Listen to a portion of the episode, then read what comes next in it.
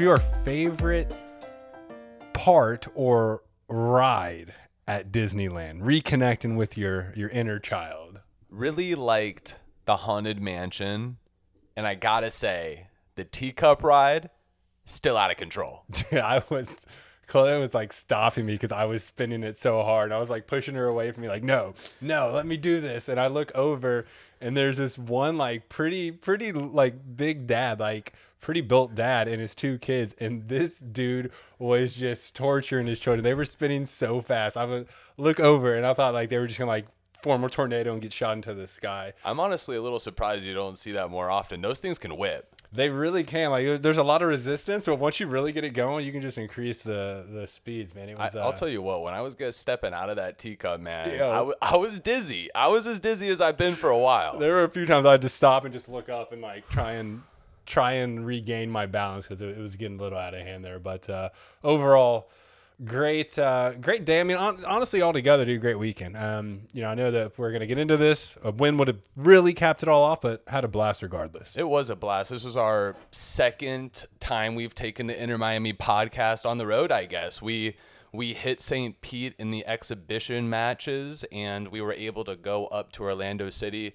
Um, you know, always always fun to do that. Always fun to do that. You know, the the game we'll get into here, but the experience was awesome. We were at Disney Disney World, which was honestly not a bad time to go. Super uh super open, about fifty percent occupancy. I think they were even saying thirty. less than that. Yeah, I mean, I couldn't even imagine. uh, You know, I mean, like it was great because the, the the the waits for the rides weren't long, but I was trying to like conceptualize and vision like three times as many people because even at thirty percent, some parts can get a little overwhelming. There are, there are, and they do a pretty good job in definitely reinforcing the mask aspect. There is not a place on campus there that you can go without having your mask on. So, you know, that was definitely enjoyable. I hadn't been out there in about four to five years, so it was definitely fun to get after the rides and you know relive a little bit of your childhood. But then obviously Saturday. Uh, brought us some pool time. We got to kick it by the pool, uh, have some fun in the sun, or at least what the sun would offer us with that semi tropical storm rolling through.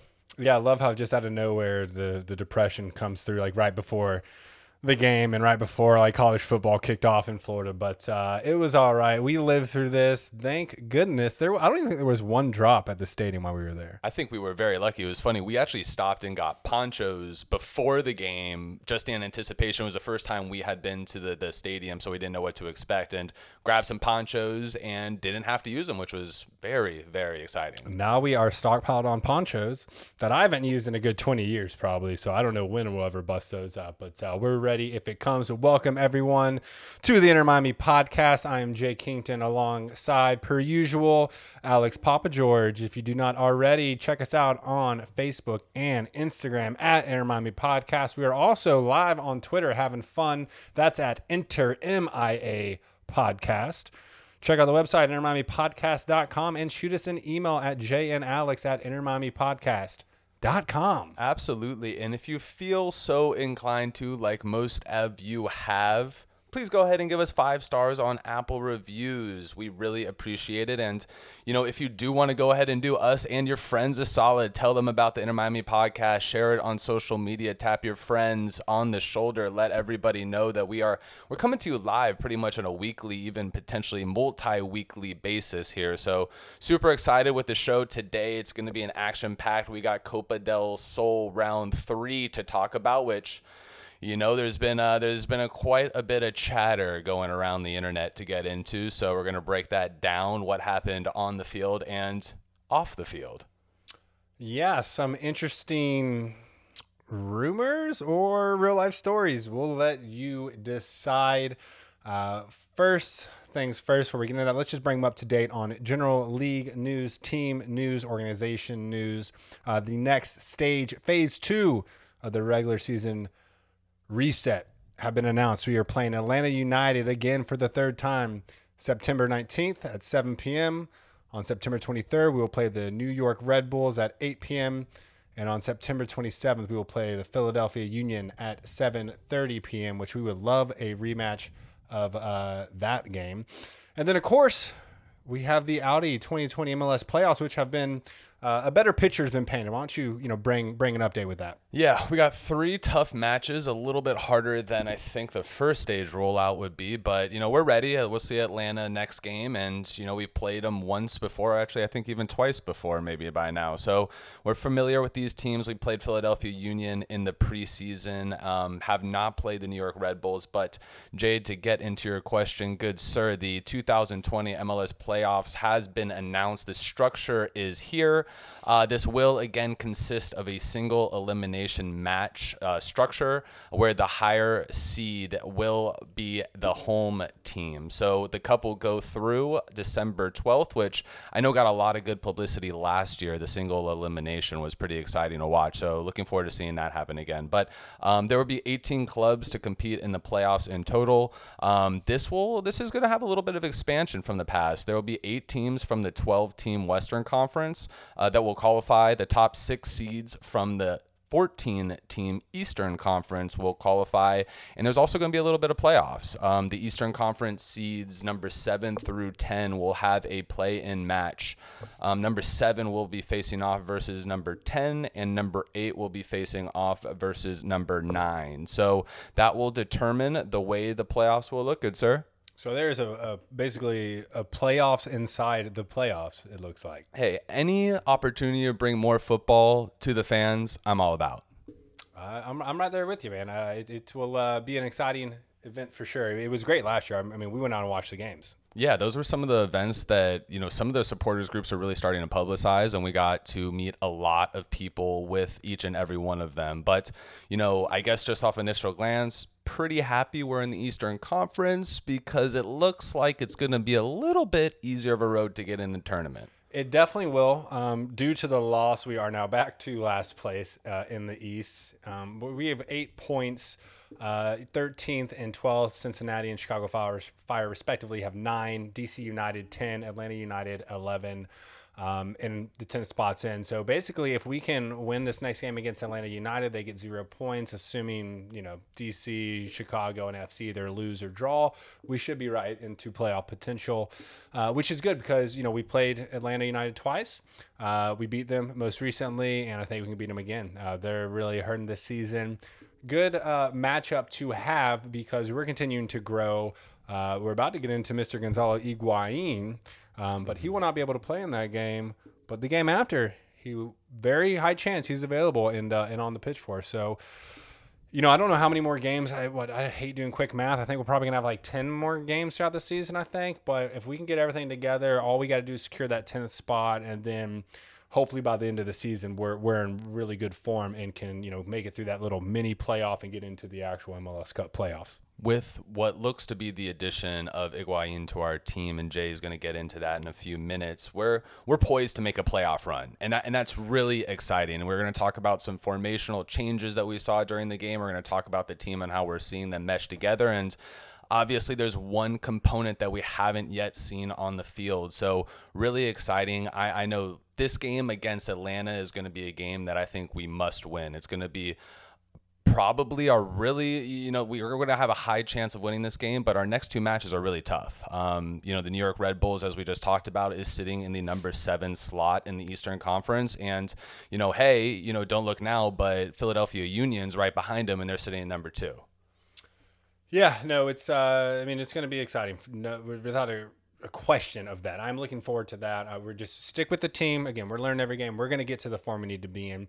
Uh, but to, I guess, get to what everyone wants to know, uh, Gonzalo Higuain, he is, I guess, now officially what you would call in the quarantine process. A, a photo was shared of uh, Jorge Mas meeting him at uh, Miami Airport.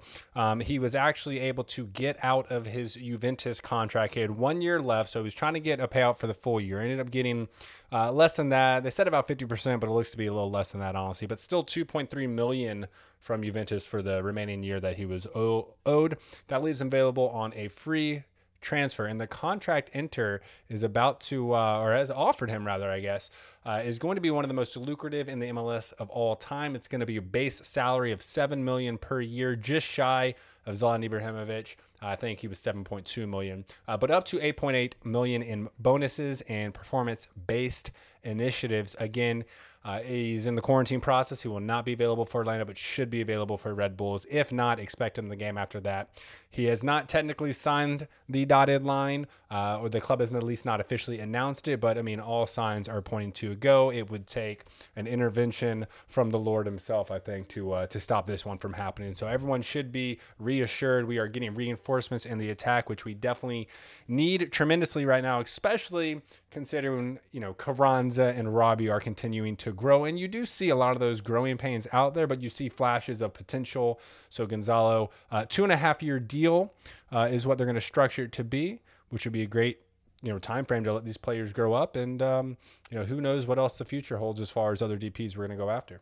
No matter your opinion of Higuain, he is a top player to play in the MLS, and he is going to help us out tremendously. He has over 300 goals to his name, both on a league and national level. So we're bringing in an all star who's done this and been there, played in the big game, been a leader for a while, and is coming out of some top level soccer in Serie A. So we're looking forward to get him out here, and I think the combination of Pizarro and Blaise is going to be truly fantastic, and hopefully we can ride into the uh, into the big dance. Yeah, and I mean now you throw Higuain in there. I mean, again, you know, j- just coming off championship wins with with Juventus. I mean, won Champions League with uh, with Real Madrid. Uh, I mean, the guy is a pedigree. Uh, he has been a teammate of Matuidi for quite some time. Uh, they're going to have that connection. So really, I don't know how. I don't know what dirty information we have on Juventus as an organization, Andre Pirlo. I'm not really sure, but for us to get two of their uh, you know highly coveted players it's exciting, man. It really is exciting. I think that those two together uh, not only bring skill and class to the pitch, but have you know a level of leadership about them uh, in their respective positions that will really help this team uh, grow, but also be able to get into the right mind state about how the game should be played. And I think honestly, probably Diego Alonso can learn something from these players as well. Hey, that's a, that's a hot take right there. And Jay, I know I know you have sources deep in the internet web, but are there any updates on if this is going to be a DP or TAM signing? It's going to be a DP. It's going to be a DP, which is okay because in reality, like, he yeah. is a DP player. he is a DP player, but to be fair, so is Blaise Matuidi. Um, it's that's I understand Paul got a lot of TAM money, but seven million per year. I don't think we have that much TAM money, so he's he's going to be pricey uh, for sure, but. I know we're both excited about it. Some of the fans seem on the fence, but I promise you, once he starts netting goals for us and we start walking away with W's, climbing the tables, you're gonna have a little bit uh, change of heart there because even though he's you know 32, um, you know a lot of people say he's overweight or whatever, but look, you're you're playing for the top team in Italy. You've played for Real Madrid. You're gonna come into the MLS and be able to shred if you can play at that level. Um, I don't know what else to say, man. I'm excited. I can't wait to see him. We need it. Yeah. We are waiting. Again, this is not yet you know the, the the John Hancock the signature is not on the contract yet so that news will be breaking and be exciting when it happens but like we said we're about 99.8% sure everything is a go and Jay as we start talking about you know getting more wins under our belt with Higuain we had a win in the Fort Lauderdale CF match against Orlando City B we did have a win. The boys continue to play well, bringing rolling, us, bringing us many, many wins. Um, basically, quick update: they were uh, led to victory uh, by goals from 16-year-old winger Edison Azcona and forward Ricky Lopez Espin. I feel like I'm talking about Ricky Lopez Espin every single episode when we do give updates on Fort Lauderdale CF. Uh, he now has six goals and is the goal scoring leader for USL League One sooner than later, I think we give this guy a shot. Why not? Why not? I mean, uh, we need the help in the attack, and if he's going to keep playing lights out like that, bring him up to the big time. But not in, to mention, he also won USL League One Goal of the Month with his midfield mm-hmm. ripper. I mean, he he's got some talent. He's got some talent. We'll see if he stays there for a little bit longer to develop. And you know, a big friend of the podcast showed up in that game too, Jay. Yes, uh, we are talking about Jerome Kiesewetter uh, news broke, and you know, at first I was kind of a little sad, but I think for the most part I was, I was glad uh, about this decision. But Jerome Kiesewetter has uh, been loaned out to Fort Lauderdale CF, so he actually uh, came on as a sub late in the second half for Ricky Lopez Espin. Uh, and I really, like, you know, I think anyone that's been listening to this pod since day one knows I've been, you know, fairly high up on on Jerome throughout this process.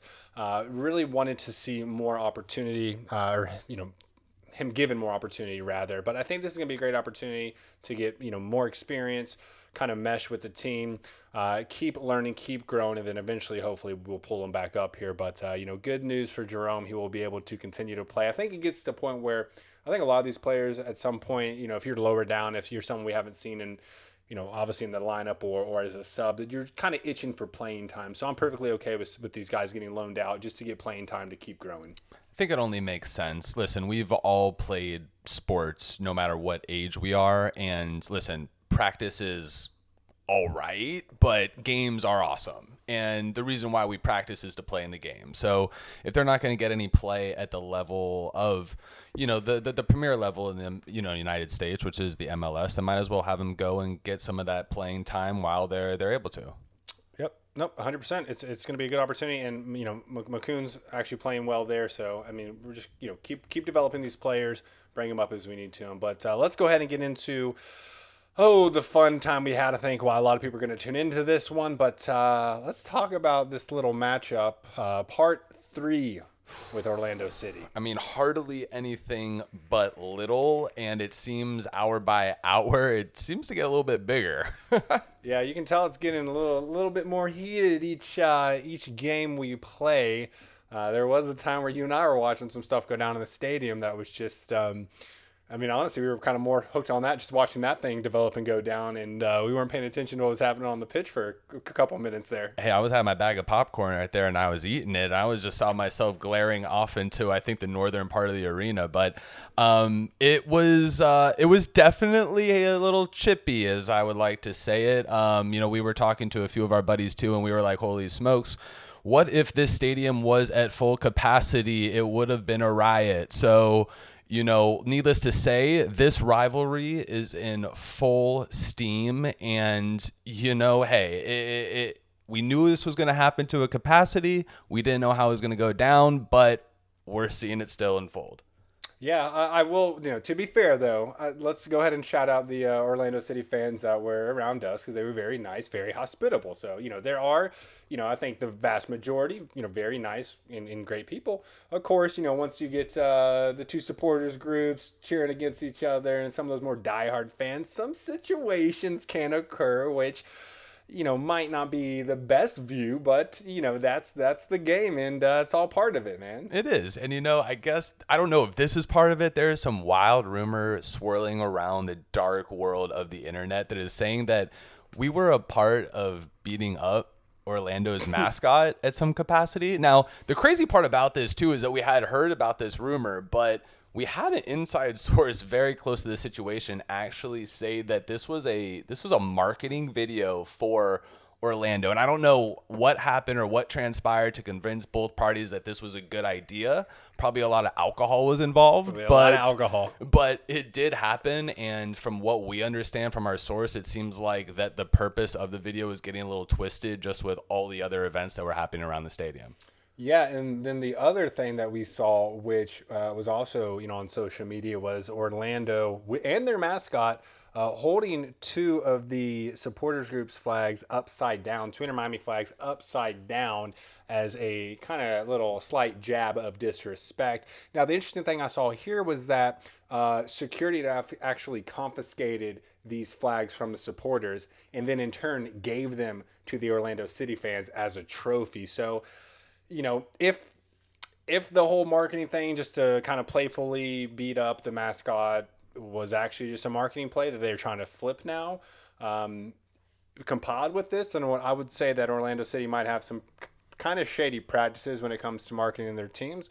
Now, you know, if it was just three Inter Miami plans, uh, fans, uh, you know, stomping on a on a mascot, well, uh, that's a different situation. But you know, the world may never know the truth behind these. It might just go down in the the halls, the the annals, if you will, of this rivalry as just notable uh, instances. So I'm sure this. Uh, I think this was the first. It will certainly not be the last because this rivalry is going to continue to get heated and heated. And we're only getting better and getting better players. So I just can't imagine at some point. I think Orlando City is going to start to get even more bitter. And oh, buddy, it's going to be uh, it's going to be fun to to bring these stories to the fans. This might be My jaws hurt from smiling and trying to talk. the, the, Jay. This rivalry might be the rivalry of all rivalries in the MLS. Come within five years, man. This the thing that we In have to East, remember. I, th- I mean, El Trafico is pretty heated between LA, but in the East, this could be it. we'll see. Now, the crazy part about this is is that this was the first time these two teams actually played in front of fans. So these games are only going to get bigger and wilder and I got to imagine at some capacity next time there's definitely going to be higher level of, of security, but you know, to your point, you know, I don't know how security confiscates, you know, certain items of our team and our support gr- supporter groups and you know, gives them to the opposing fans. I just don't see how that is, you know, helping the cause by any means. I mean, they're going to try and excite their own fans and, and, and I guess stoke those flames. I mean, the incident we saw after our first goal with um, the supporters groups just jumping up and down. And I mean, you could see like the, the mist clouds of beer being thrown. And uh, they were in the upper deck or whatever you want to call it. And so I'm sure that beer fell onto Orlando City fans below them. And then we see an Orlando City fan throwing up like bottles of water at them. And then they're yelling at each other and security gets involved.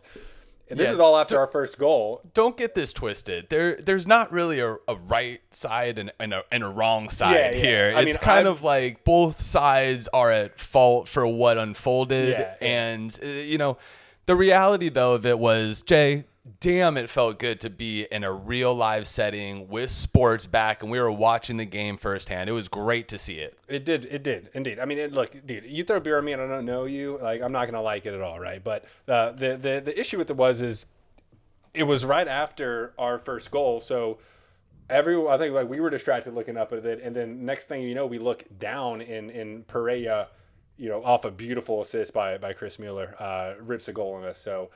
You know, it's kind of those things like get the celebration over, refocus though, and that goes not you know not only for the for the fans in, in the team. I mean, the fans gonna be hard as you're so excited, but teams score a goal, refocus. They say you're most vulnerable, you know, once you score a goal, and uh, we kind of saw that unfold. But We're overall, We're seeming to write the book on that. Yeah, exactly. Uh, and we're going to get into this. We talked about it on the last podcast as well. But um, overall, uh, pretty great experience. And, and, and the vast, vast majority of fans were, were very welcoming. Well, pretty cool too. Not only was it Quinn's first time at Disney World, it was also his first time at a live sporting event. Well, a, official MLS match. He was there for uh, at the preseason game with us, but uh, we had a blast. Uh, can't wait to uh, to be able to do that in our home stadium and finally get our home opener. But let's go ahead and get into it. We kind of want to digest a little bit of uh, you know what we saw in this game and, and, and what we kind of think about uh, you know how the team played. So uh, go ahead and kick us off, my guy. Yeah, really a tale of two halves, and we're to get down to what happened and the adjustments, not just on our team and substitution packages, but also the formation shift that we we started to see some glimmers of light there. So we're to talk a little bit about that, and then we're also going to talk about how we're still left at the front door with nobody opening it. It is starting to get brutal. We are knocking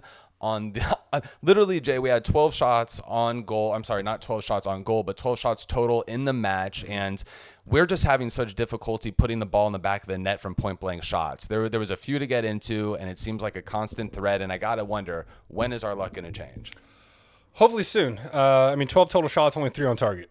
Um, That's not that's not going to be going to be good enough. Uh, to put that in perspective, Orlando eight shots, three on target, so uh, one third less shots, same amount on target. Fouls, uh, you know, I mean, obviously it's a rivalry game, but 20 fouls on Orlando City, 14 on Inter Miami, four yellow cards on Inter Miami, two yellow cards, which should have been three, and basically one red on Orlando City. We will get into that. Five offsides on the Herons, two offsides on the Lions, and then seven corner kicks for Inter, five corner kicks for Orlando, two saves from each keeper.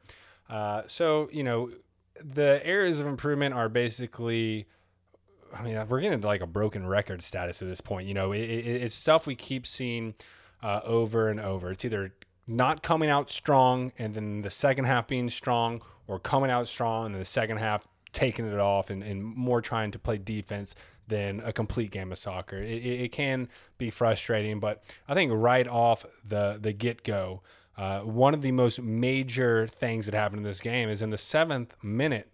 Ben Sweat gets injured, uh, and to the point where he's got to come off, and they sub in uh, Mikey Ambrose. Right, uh, Ben has been playing well. He has been helping out on attack with you know balls coming from the outside, from the left side. Uh, we saw that happen, and I mean, we knew we were going to take a, a, hit on offense, uh, but also you know a, a, pretty decent hit on defense as well.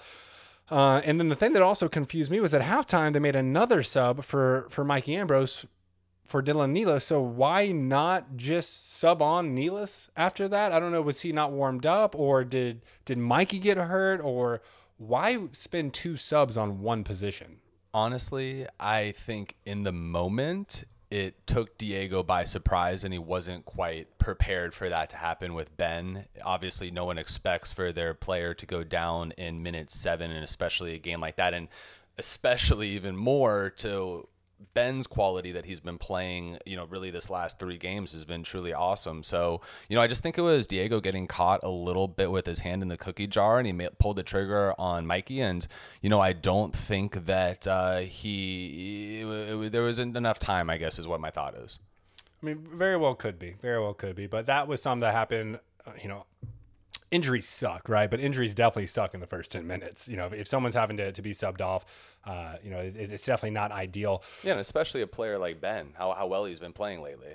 Yeah, no, it, it, it's going to, you know, hurt the team. And, um, you know, and then as far as that, again, and we just mentioned, but the defense needs to be more alert. Like once you score, don't just give up the lead. We have been discussing both on the pod, both off the pod. It seems like we can't hold a lead or even a tie for like more than five minutes. It seems like every time we score, we're giving up a goal almost instantaneously. It's very demoralizing, obviously for the fans, but I mean, I would imagine you know, for the team as well to, to go up, be in good spirits, and then you're right back down there and having to, to, to climb back out, you know? Well, I think this goes back to what we talked about last time on the pod, and that was those mental breaks. And, you know, you, you touched on something earlier, Jay, where, you know, we talked about kind of that refocusing of the goals. You know, once Brek Shea hit that goal, you know, we were so enamored with what was happening over in the end zone that it was like, hey, like, they just scored on us in four minutes, and that can't happen. So our minds are not in these games as as the, as the ball gets put down and ready to go again.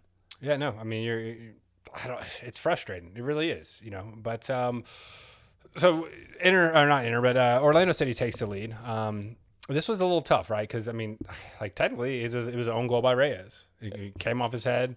Um, you know, we haven't scored on a set piece all season, but it seems like we get scored on uh, fairly often you know, by uh, by set pieces. And then once we finally do climb back off a beautiful cross from Rodolfo Pizarro, and honestly, a, a very well crafted, pretty deep glancing header uh, by Brek Shea. You know, Orlando responds in, in five minutes, and you know, while we're distracted with good feelings and also with you know the two supporters groups and security getting involved. Uh, next thing we know, we look down and Pereyra puts one in. It's uh, it's definitely frustrating, man, and that's something that the defense really, really needs to key in on. Um, you know, own goals are never fun, uh, but you know, keep going and, and just keep moving forward. But once you get a goal, just stop giving it up, man. Let let us just feel good for 15 minutes at a time, maybe. I mean, you know, it would be great to have that feeling for at least half the game, right? Like, let, us carry. nice. And and that's really where we've lacked is putting a full game from start to finish. And I think the only time that we've actually done that, and you know, uh, even the back 10 minutes were a little sketchy, was our win against Orlando City. I thought that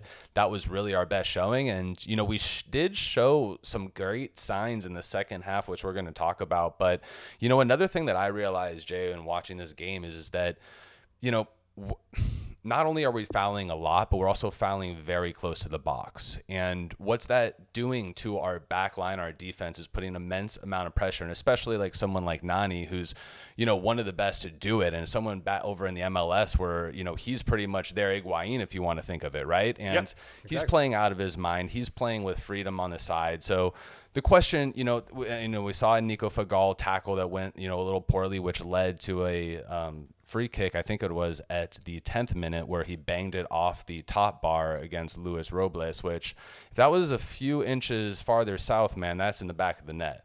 Yeah, no, uh, I mean, literally, it's a game of inches, and uh, a, a, great you know free kick from Nani. We got lucky. We dodged a bullet on that.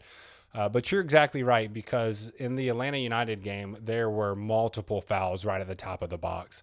Um, you know, in they say it's difficult to when you're so close to get the ball up and down on a free kick, but you know if you're if you're giving giving up fouls within you know a few yards of that box, I mean you're really putting the team in a prime position to score off a free kick, whether that be a direct free kick, a shot basically, or you know a cheeky little uh, chip or cross, whatever you want to call it, you know, looking for uh for teammates header.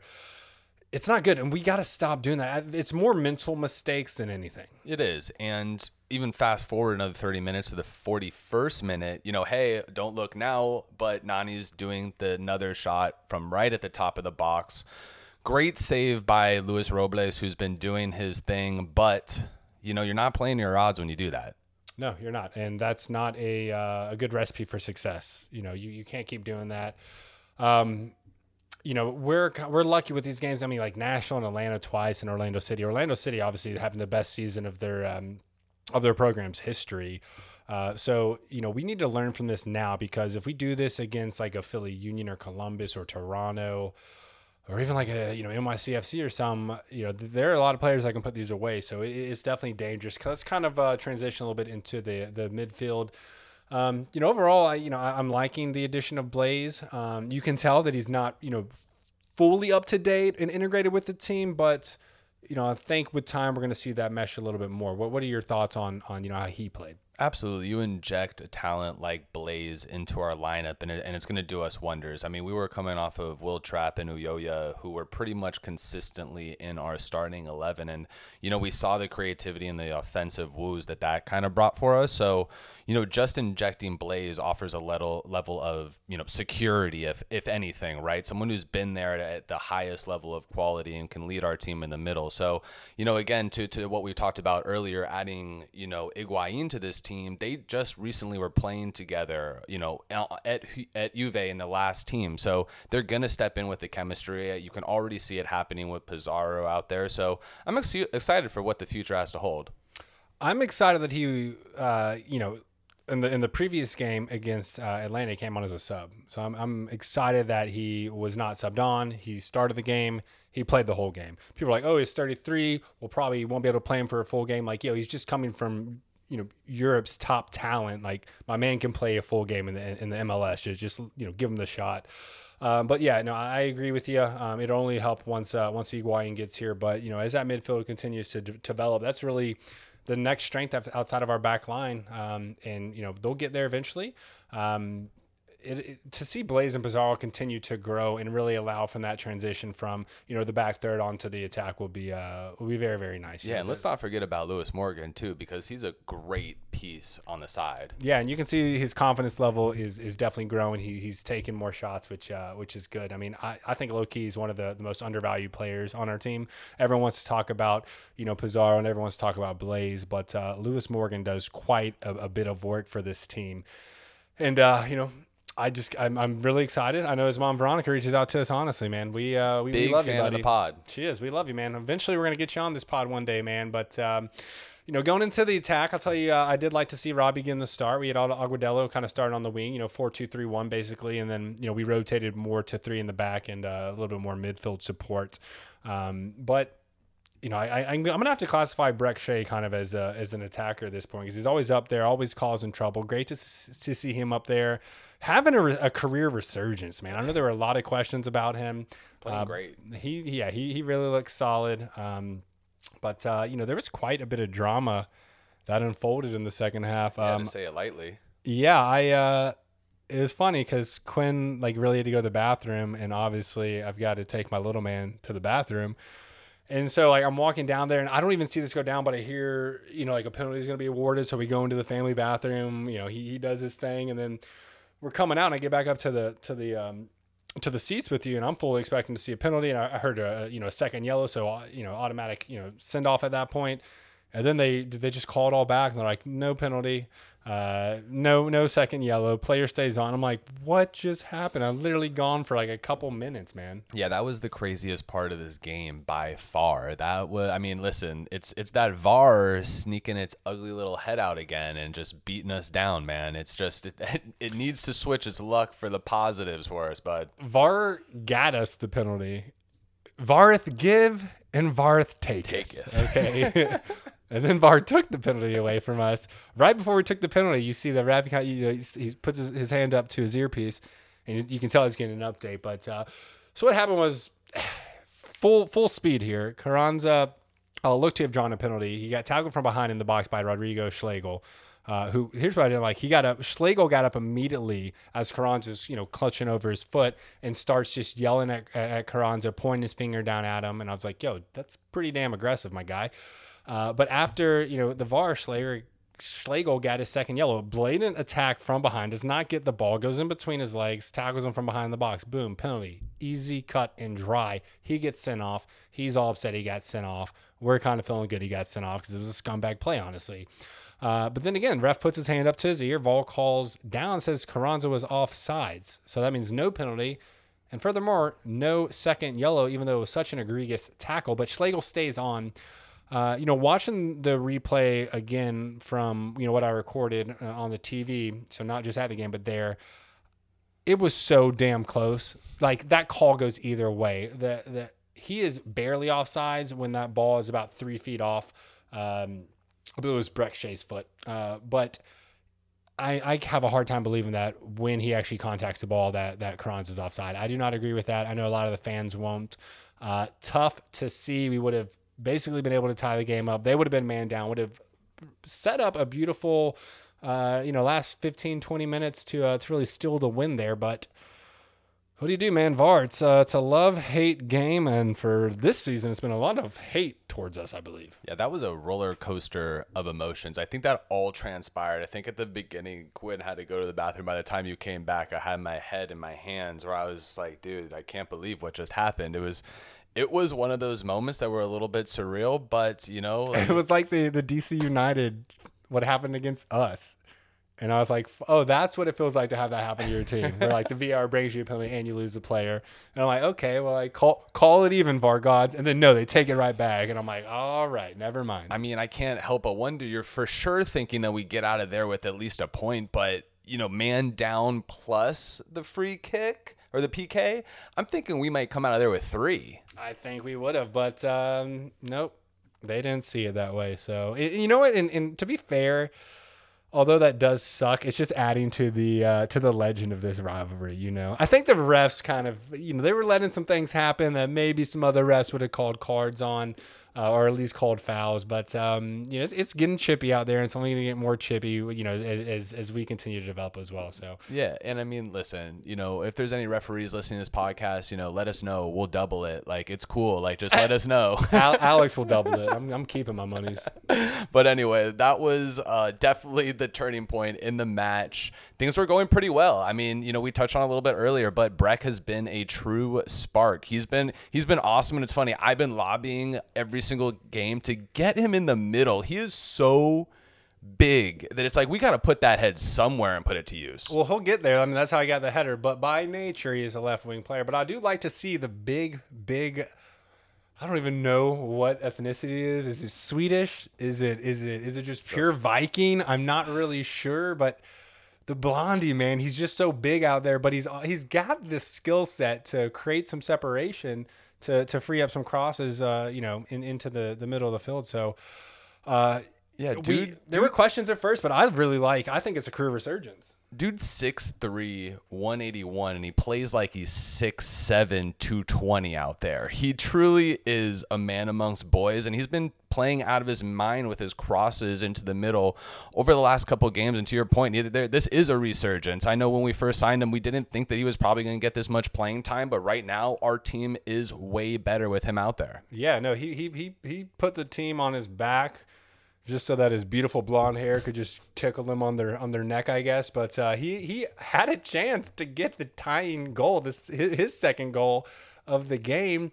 Um, really off a free kick. I believe this would be our first free kick we scored off, um, and it was placed right into uh, the the keeper Gallese, and he like parries it away, and Brek is so close, and you you just see him swinging his left foot, but uh, Gallese gets there just in time to stop it, and his left foot just hits a bunch of air.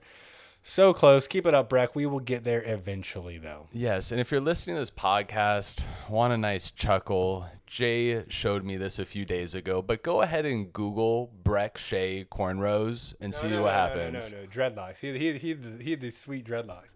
Did he have cornrows as well? Oh man, that is rich.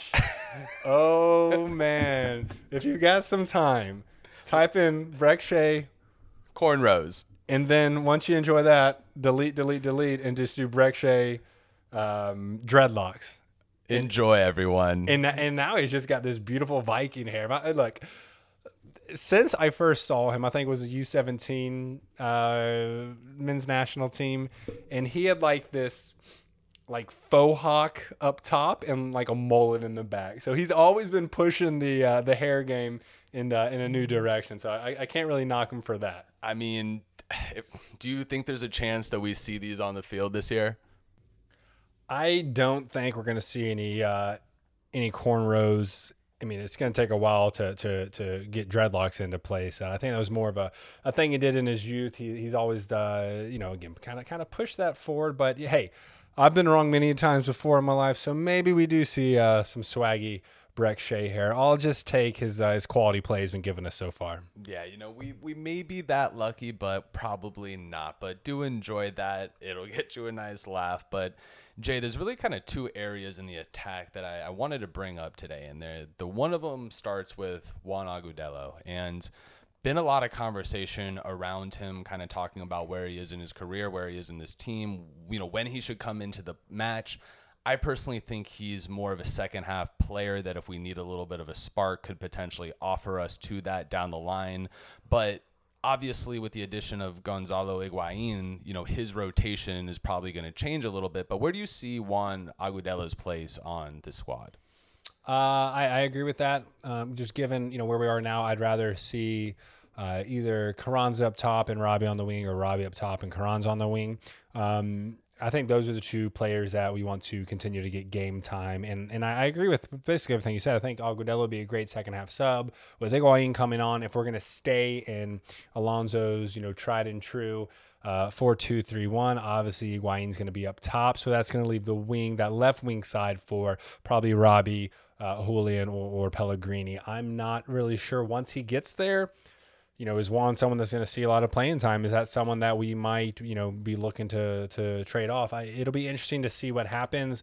Um, you know, we've discussed the possibility of, of Diego switching out the formation to, you know, have a two forwards up there uh, in some capacity. So, yeah, I don't know. It'll be it'll be interesting to see. Um, I'm just I just want to see Higuain coming to the MLS, man. I, I, I don't I don't really care. I mean, if we, I'll be okay if you put Higuain at, at, CDM for his first game. Just let's let's just see him get out there and uh, and shred up the MLS. Now, all jokes aside, though, um, you know that left wing is going to be, I think, something we're going to see change probably game to game.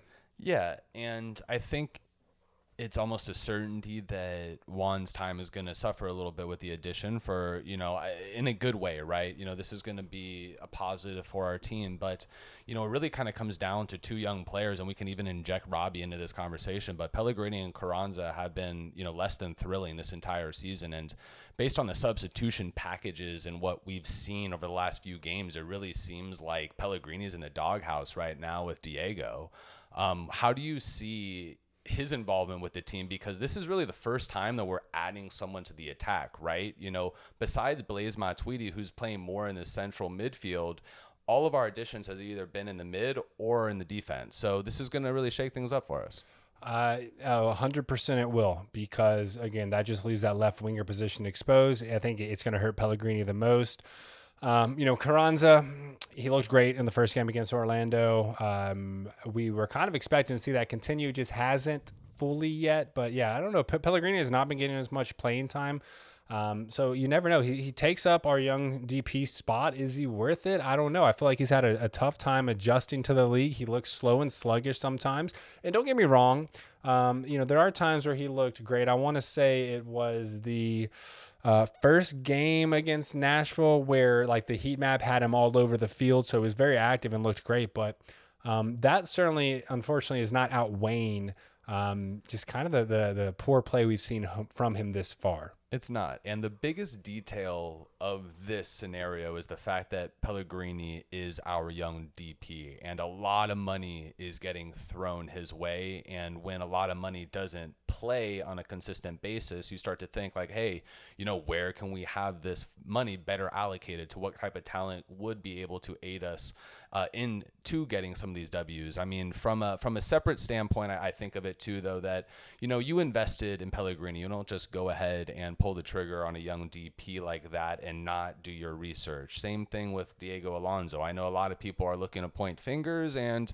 you know search for heads, but I gotta be honest, everyone. You know, you don't make these investments in your coach or your young DPs and just let them go after ten games. The, they're there for at least the first year, and in reality, probably two if if neither of these individuals turn it around by mid to end next season, I'm sure you'll start to see some type of changes on the team in relation to these uh, types of folks. But that being said, Pellegrini is still incredibly young you know, he is still getting his feet underneath him. This is a brand new system for him. And I think the same can be said about Diego. Diego is a very accomplished coach, and it's not like he's just someone who we pulled onto this team who is a no name. He has a long track record of winning, which you want to see. So, you know, you got to put faith in the front office. But I got to say, right now, you know, at this point in the season, from what we've seen, you know, it, it's been less than exciting. It really has. Um, you know, it's tough, and even you know from not our young DP, but just our other DP. You know, Pizarro had a, a chance to to tie it up in the 86th minute, but he kind of just did not get enough power and just floated the ball right to uh to Gallese for an, an easy save. Um, you know, but you know, Brek Shea coming on, you know, coming on as a sub for uh, for Yaya, you know, injecting life into the the squad. I mean, honestly, I I, I want to see a little bit more of Brek because it seems like you know only good things happen when uh, when he's on the pitch for us. So uh, you know, there's still some improvements. We're going to get reinforcements. We continue to grow. Um, you can see that we are, you know, making improvements though. So sooner than later, man, it, it's really got to got to uh, got to click, and um, you know, and who knows what the formation will look like, uh, you know, in the future.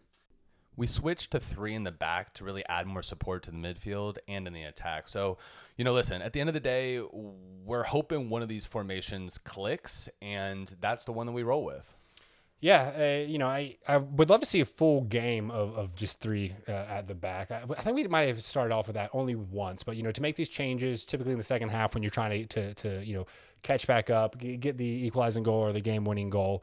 Um, you know, I, I, agree. I think at some point we're going to play you know great in in one formation we switch to, and I'd like to see us you know try that out. I still think we're we're learning as a team, both from the players and and Diego. Yeah, I mean again, we come back to it all the time. We are an expansion team. This was, I believe, our 11th match. Really quick math. I believe we're 2 2 and 7 right now, I think is what our record is standing. So Correct we are slowly but surely putting it together and i think with more time again this is going to be a different team that we're going to see on the field come the end of the regular season. And i gotta say the way that this is shaping up and the momentum we continue to roll with i think that we're poised for a strong playoff run. And honestly we're going to be a team you don't want to play. No i agree. It, it, we're only going to get better and uh, we're going to develop more. It's going to be great. And you know speaking of which we, we have a, our next game coming up on uh, on the 19th. So, uh, what are we, five days away now? Yeah. And against Atlanta United for the third time. Um, I feel like we're repeating ourselves. We try and go through a breakdown of this. We've done it on two of the most recent episodes, but uh, notable changes. Uh, just to follow up on, on the last game, Pity Martinez, uh, you know, has been traded over to, to uh, Saudi Arabia, so he won't be there. Atlanta's hurting, man. This is the game we got to capitalize on. This is a game. If we win this, we're basically going to be right uh, you know, in, in that that 10th playoff spot, depending on how the other teams in the league do. Uh, but, uh, you know, regardless, we had a fun time in Orlando. Thank you, everyone, for tuning in to the Inter Miami podcast. Per usual, follow us on Facebook and Instagram at Inter Miami Podcast. Check us out on Twitter at Inter MIA Podcast. Send us an email, Jay and Alex at intermiamipodcast.com.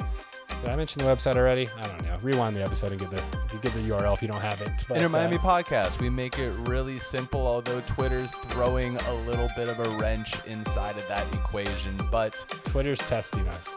like we end every episode, it has been real. We look forward to being with you soon. And in true Inter Miami fashion, vamos Miami. Vamos Miami.